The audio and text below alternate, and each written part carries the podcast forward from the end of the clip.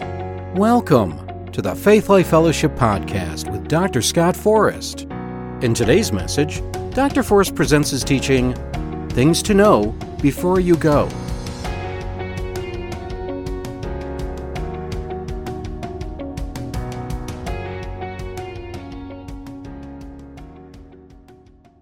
Amen. The title of my message this morning is Things to Know Before You Go. Go into all the world. Y'all do get that, right? You know, we've all heard inspiring messages about the Great Commission, going out in all the world and preaching the gospel with signs, wonders, and miracles, confirming the word that we preach. We've all heard those type of messages, and they're good, and we should preach that way. We should fire the people up to do such things because it is a fundamental part of our vision as the church, but also here as the Church of Faith Life Fellowship. It's part of our vision to be a church that's like that, that believes God for signs, wonders, and miracles. But if we're going to be that kind of church, if we're going to be known as that kind of church, there are some things we need to know before we take the gospel into our world our circle of influence. Amen. Not everybody's called to go to Africa. But everybody, I'm pretty sure, is called to go into your world, your circle of influence, where you can touch the lives of other people for the gospel. Amen. So I want to talk for a minute about the power of God in general. And I realize this is primarily a spirit filled crowd, but I do know that sometimes denominational folks will dial into our podcast and listen. So, the first thing I want to emphasize before we begin is this you don't need to take the gospel anywhere, whether locally or internationally, until you follow Jesus' instructions and get the power that he had when he walked on the earth. Luke 24 49 makes that clear. New King James. All of the verses in this lesson will be New King James today. Jesus said to his followers, one of the last things he told them before he left to go into heaven. He said, Behold, I send the promise of my Father upon you. But tarry in the city of Jerusalem until you are endued with power from on high. Now, I just want to camp there for a minute, unpack it just a little bit. The word there, tarry, actually means wait. And the word they're endued with, actually, both of those words in the Greek, uh, it means to be clothed with. Amen? So you could read this verse like this Behold, I send the promise of my Father upon you, but wait in the city of Jerusalem until you are clothed with power from on high. Amen. The resurrection power of God. Don't leave home without it. Amen. Leave your credit cards, but don't leave the power behind. Amen. So if you're listening and you haven't yet received the baptism of the Holy Spirit, ask Jesus to baptize you with the Holy Spirit before you take the gospel anywhere. Amen. So, beyond that relatively fundamental, basic requirement, there are some things that we can take with us. A revelation inside of us that will boost our confidence in our ability to release the resurrection power as we preach or share the gospel of Jesus Christ. Amen. So I've picked a few passages of scripture that have really been speaking to me lately, and I want to lay them out for you to give you some of the revelation that I'm talking about. Primarily, the greatest revelation you need is that the resurrection of power of God resides on the inside of you and me, if you're born again, if you're filled with the Spirit.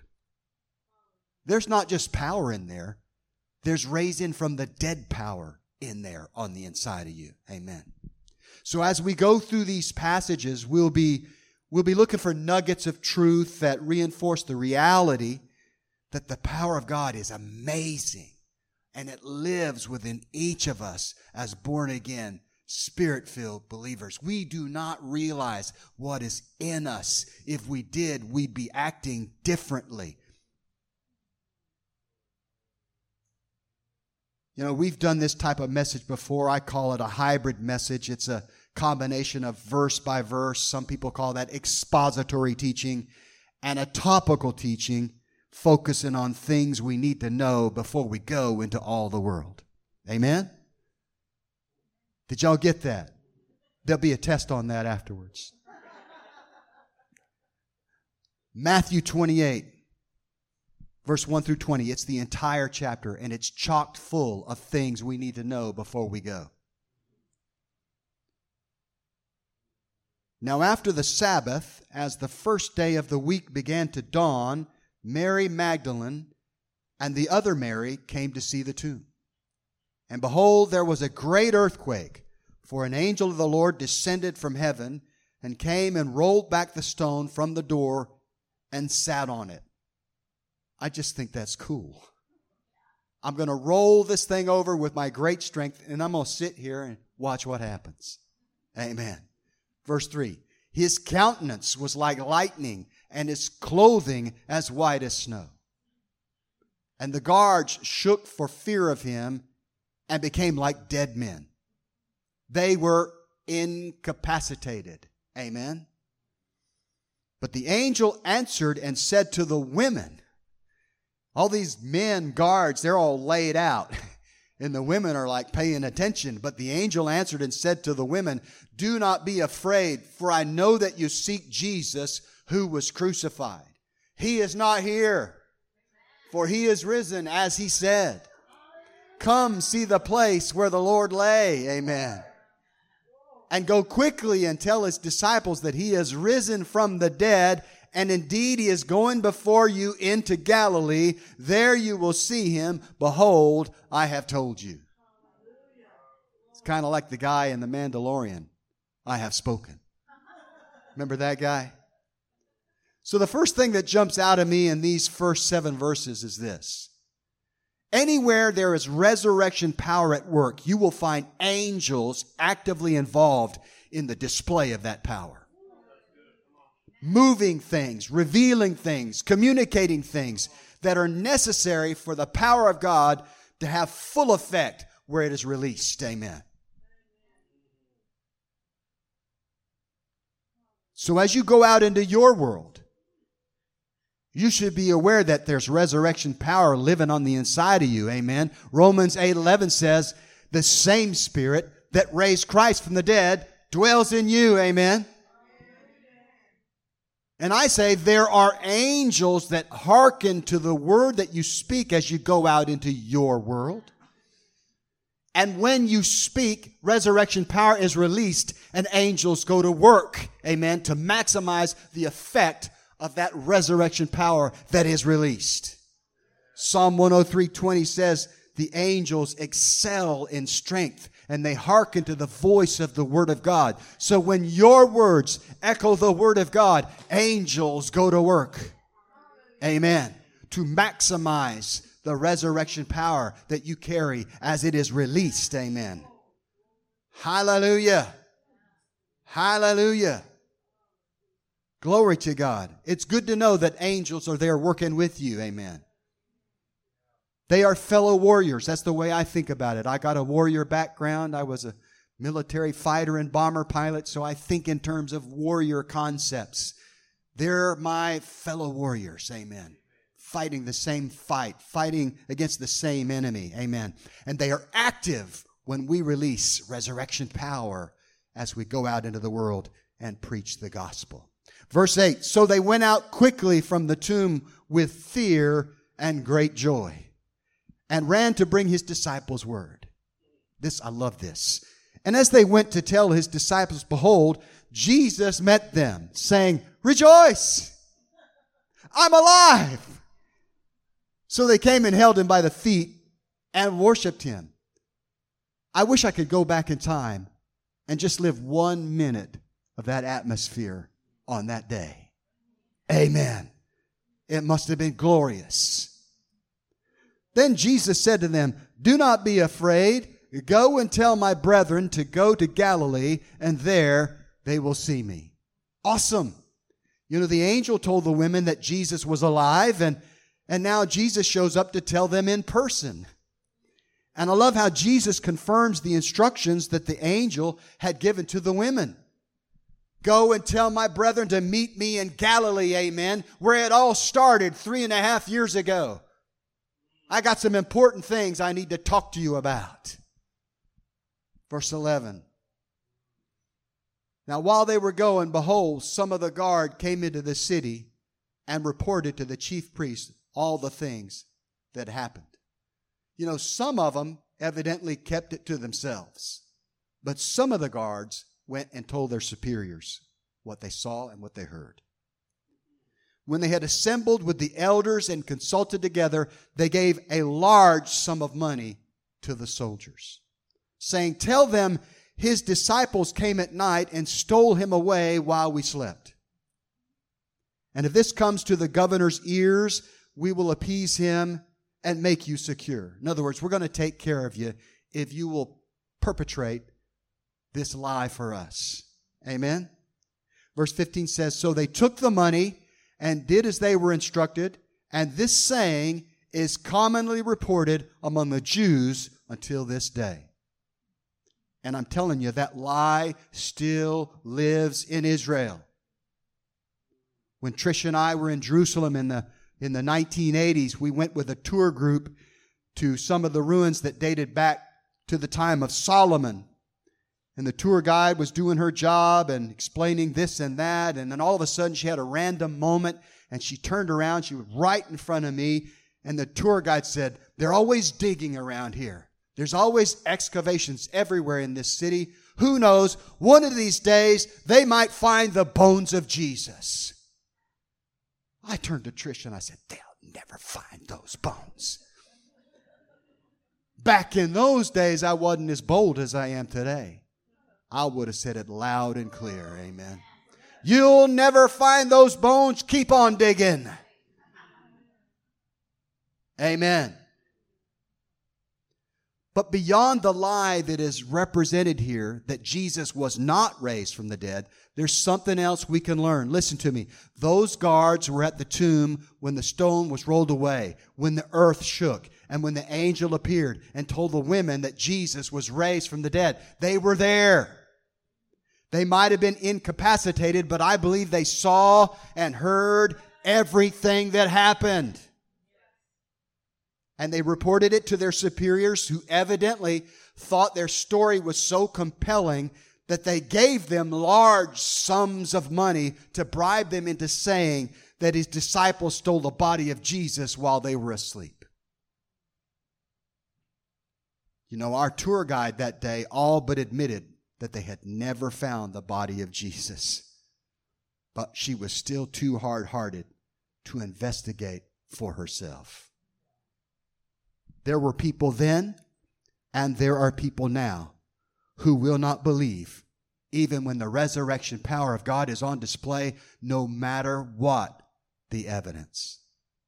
And you will encounter people like this when you go out there and share the gospel. Listen, don't get frustrated. All you can do is give them the truth and pray that the scales will fall from their eyes and one day they will believe. Go to the next person. Verse 16 Then the eleven disciples went away into Galilee to the mountain which Jesus had appointed for them. When they saw him, they worshiped him, but some doubted. Let me read that again because that's, that's a pretty amazing statement. When they saw him, they worshiped him, but some doubted. You know, even in his resurrected form, there were some who doubted. They either doubted that it was Jesus or they doubted that he was dead and came back to life, but they doubted. That says to me that if people who saw Jesus in his resurrected form had doubts, then we who do not normally see him in resurrected form are going to have our doubts as well. Amen. But we need to stand against those doubts and have it firmly established in our hearts that Jesus is not only alive, but he's alive in us with resurrection power. Hallelujah. You got to settle that in your mind before you go.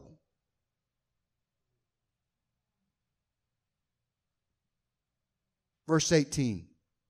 And Jesus came and spoke to them, saying, All authority has been given to me in heaven and on earth. You've heard the joke. You look up the Greek word for all there, and it's all. It means all. Jesus came and spoke to them, saying, All authority has been given to me in heaven and on earth. Nothing was left out. Jesus makes it clear to his followers that all authority in heaven and on earth has been given unto him. He then turns around and delegates that power, that authority to the church to be used to baptize and make disciples all over the world. Listen to verse 19. Go therefore. Sometimes, as I think you mentioned when you preach, you got to know what the therefore is there for. In this case, it's hearkening back to verse 18, which says, All authority was given to Jesus. Go therefore and make disciples of all the nations, baptizing them in the name of the Father and of the Son and of the Holy Spirit. Not only has He given us resurrected power, but He has given us authority to release it. And not just representing Jesus, but representing the Godhead, the Trinity, the Father, the Son, and the Holy Spirit. We need to carry this truth with us as we go so that we have confidence to minister with the same authority and the same power that Jesus had when he was on the earth. Amen? Verse 20. It's just a gem. Verse 20. Jesus goes on to say, teaching them to observe all things that I have commanded you, and lo, I am with you always, even to the end of the age. Amen. Hallelujah. So let me break that down. We need to teach our disciples to do the things that Jesus taught our predecessors to do when they preached the gospel, or what we should also be doing heal the sick, cleanse the lepers, raise the dead, cast out devils. That's what he said to the 12 that he sent two by two out into Galilee in Matthew chapter 10, verse 8.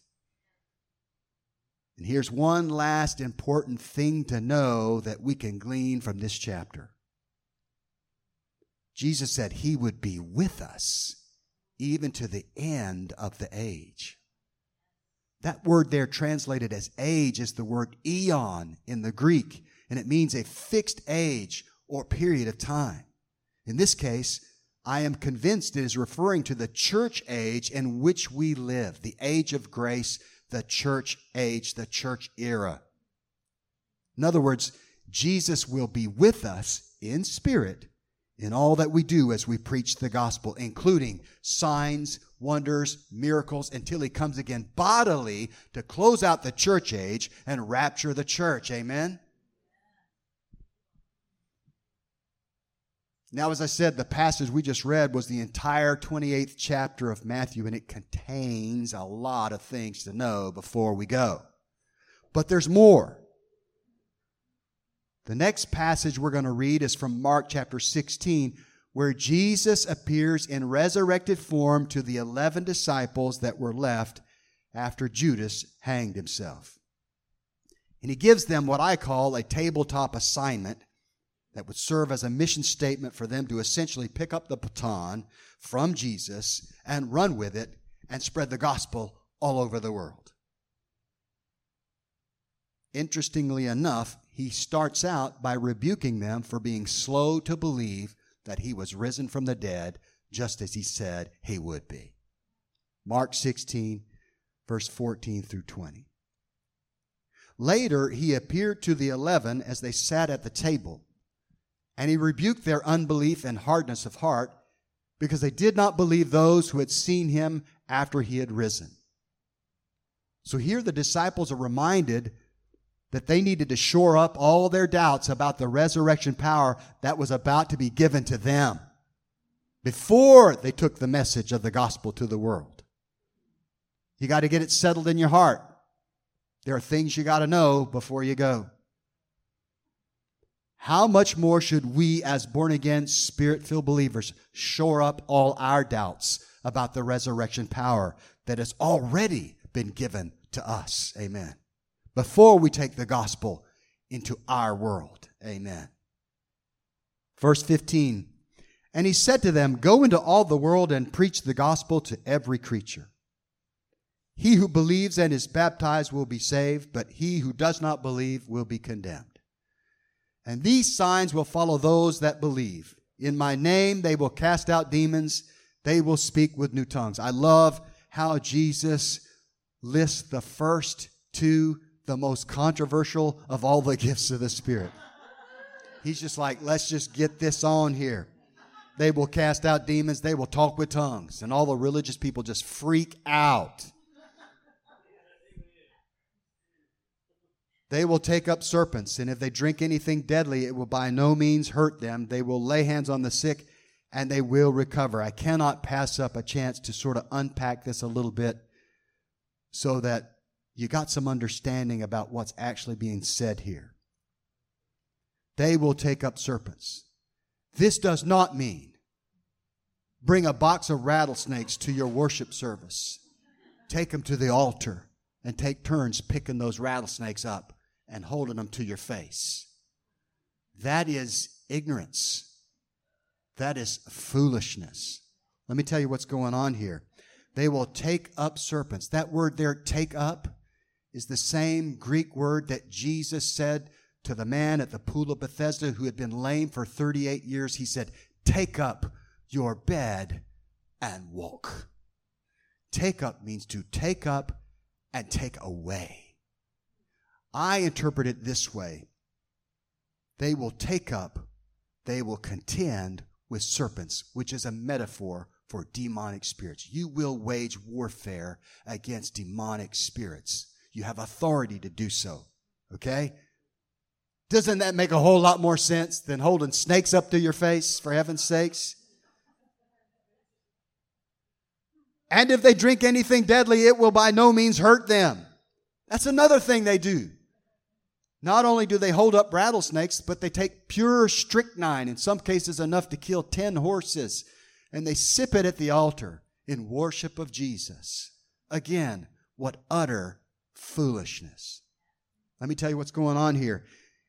He knew that they were going to go out into the world, and there were remote parts of the world where people were not friendly. They were not only not friendly to the gospel, they were not friendly to strangers of any kind. Let me tell you a story about Mel Tari, an Indonesian man who got saved and filled with the Holy Spirit back in the 60s.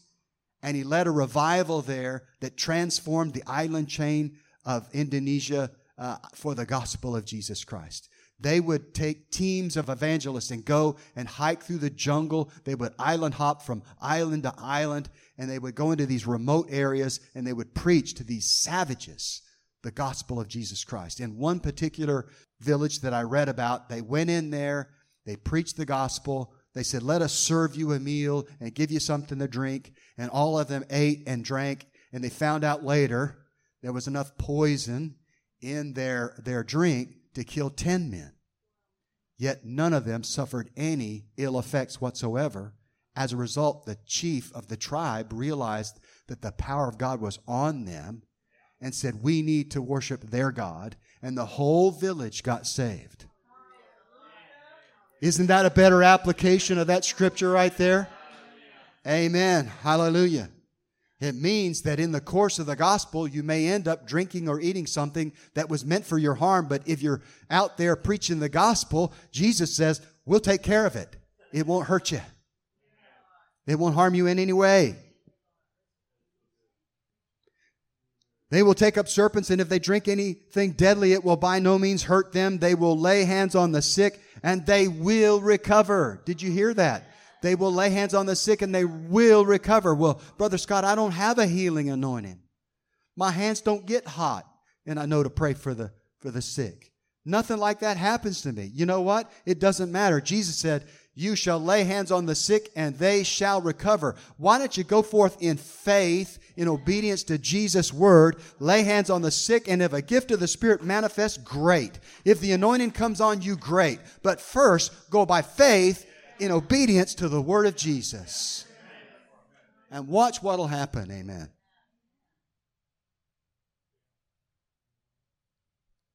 I tell you what, I fired myself up this morning.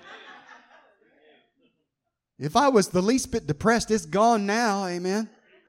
Verse 19 so, says, So then, after the Lord had spoken to them, he was received up into heaven and sat down at the right hand of God. Amen. Jesus went to heaven. The baton was handed to the disciples. They got their act together and they did exactly what they were told to do. Amen. Isn't that wonderful? Another wonderful verse 20 right here. And they went out and preached everywhere. I did look this one up in the Greek, and it means everywhere. In all places. I really did look it up. And they went out and preached everywhere. The Lord working with them and confirming the word through the accompanying signs. Amen. So we're going to camp here for a minute. I'm going to go through the Greek, and y'all just hang with me because you're going to love this. You know, the Greek word translated everywhere, I've already said, it means everywhere. It means in all places. Amen. The Greek word translated here as working with is the origin of our English word synergy. And it means to be a fellow worker, to work together towards a common goal. The Greek word translated as confirming means to firmly establish. And finally, the Greek word translated as signs means signs, wonders, and miracles. Amen. Think about what that means. Everywhere they went, the Lord was working with them, in synergy with them, and confirming or establishing the word that they preach with signs, wonders, and miracles following or accompanying them. And one more thing you need to notice. Verse 20 ends with the word amen, which means so be it. So be it to what? So be it to this. Everywhere they went, the Lord was working with them and confirming or firmly establishing the word that they preached with signs, wonders, and miracles following or accompanying them. Amen. Amen.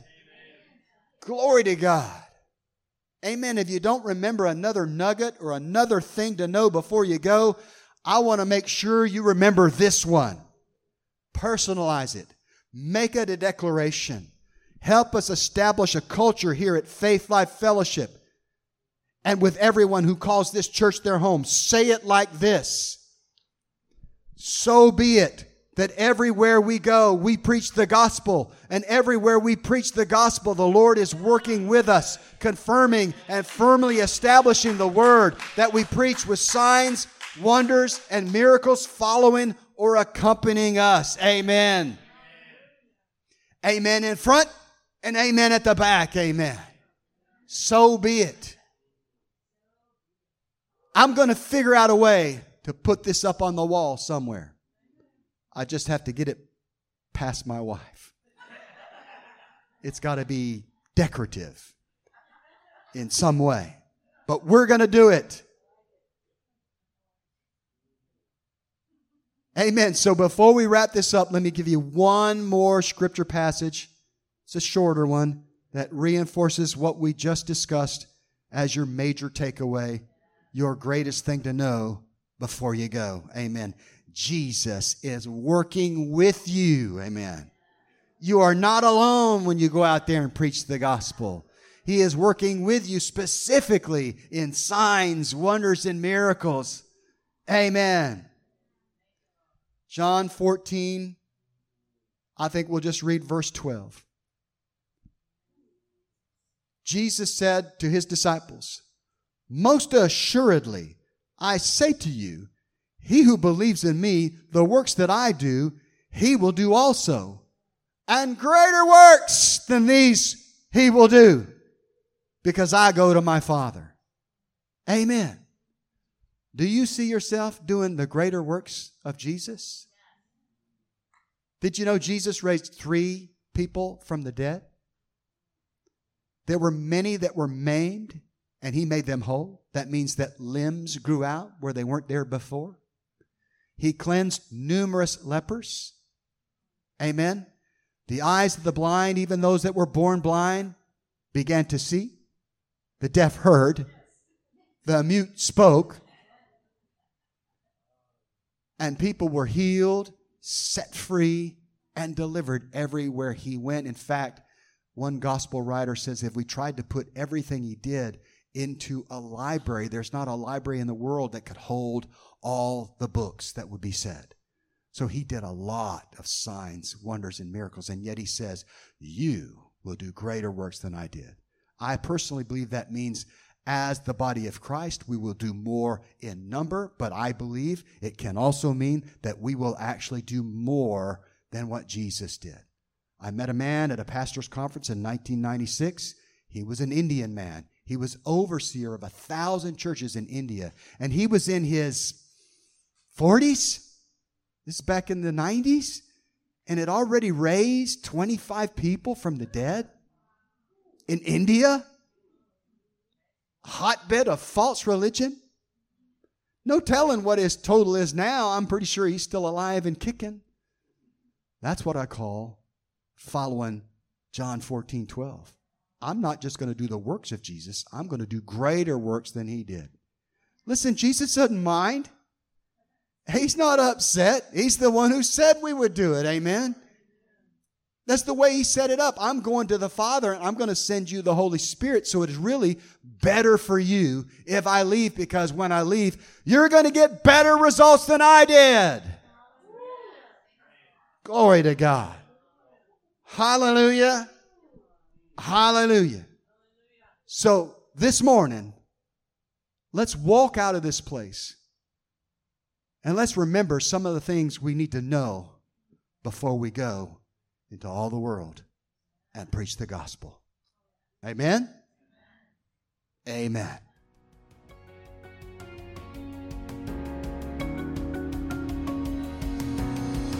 We hope you enjoyed Dr. Forrest's message, Things to Know Before You Go. If you are in the Wilmington area and are looking for a place to worship, come join us on Sunday at 10 a.m. for coffee and fellowship and 10:30 for worship and service. If you would like to learn more about us and hear more of Dr. Forrest's teachings, visit our website at gofaithlife.com. Also, visit and like our Facebook page at Faith Life Wilmington.